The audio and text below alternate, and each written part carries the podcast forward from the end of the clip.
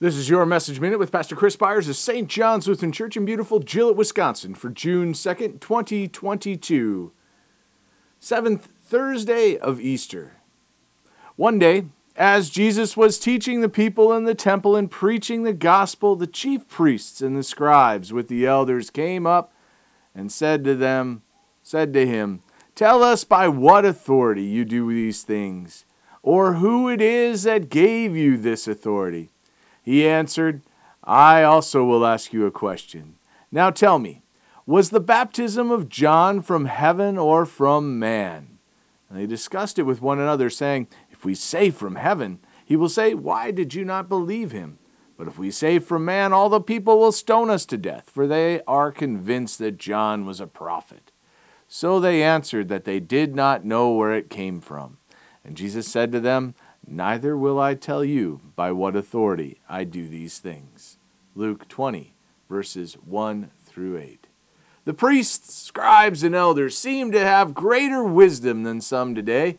When confronted with the question of Jesus about the baptism of John, which was a baptism of repentance, they knew it was more than an act of obedience by man. Yet, Many diminish the role of baptism of our Lord as a simple act of obedience and a symbol of faith.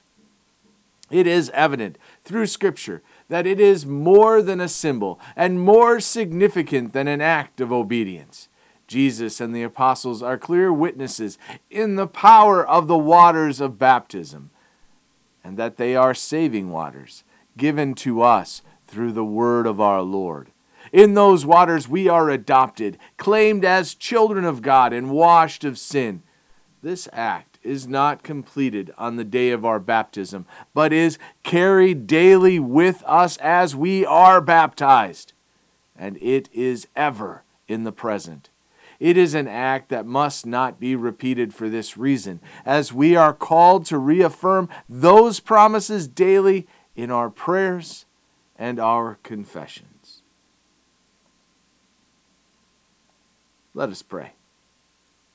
I thank you, my heavenly Father, through Jesus Christ, your dear Son, that you have kept me this night from all harm and danger.